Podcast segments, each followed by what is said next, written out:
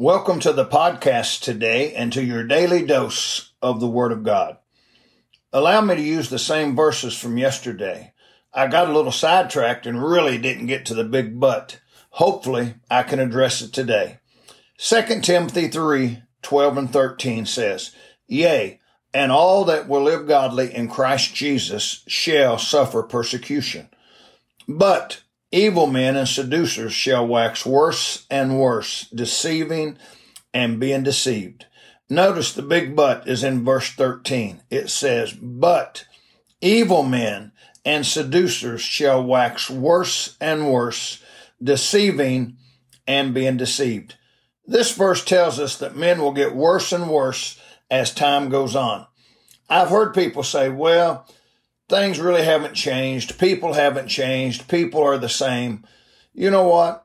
I just have to disagree with that based on what the Bible says. The Bible says, but evil men and seducers shall wax worse and worse, deceiving and being deceived.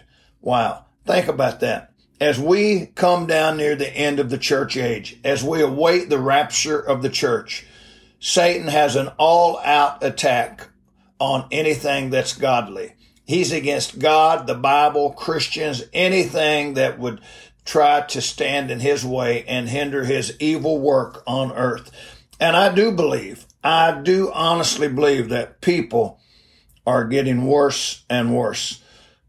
I can't imagine some of the things that we're seeing today 40, 50, 60 years ago would have been almost unheard of. They would have been done in the dark. They would have been done in a back corner but today they're done in, in living color, in daylight, right out on the main streets of America. Wow. Listen, friend, don't listen to the voices around you. Listen to the voice of the Holy Spirit within you and the Word of God. People are getting worse by the day. People are preaching and teaching a great end times revival. The Bible says that there will be a great end times falling away from the faith. We're definitely seeing that take place right before our eyes. Listen, I have good news for you if you're a Christian. Things are not falling apart. They are falling into place. All of this means that the coming of Jesus could be any moment. Are you ready? If not, you need to get ready. Be saved today. Do it today. Don't delay. May God bless you.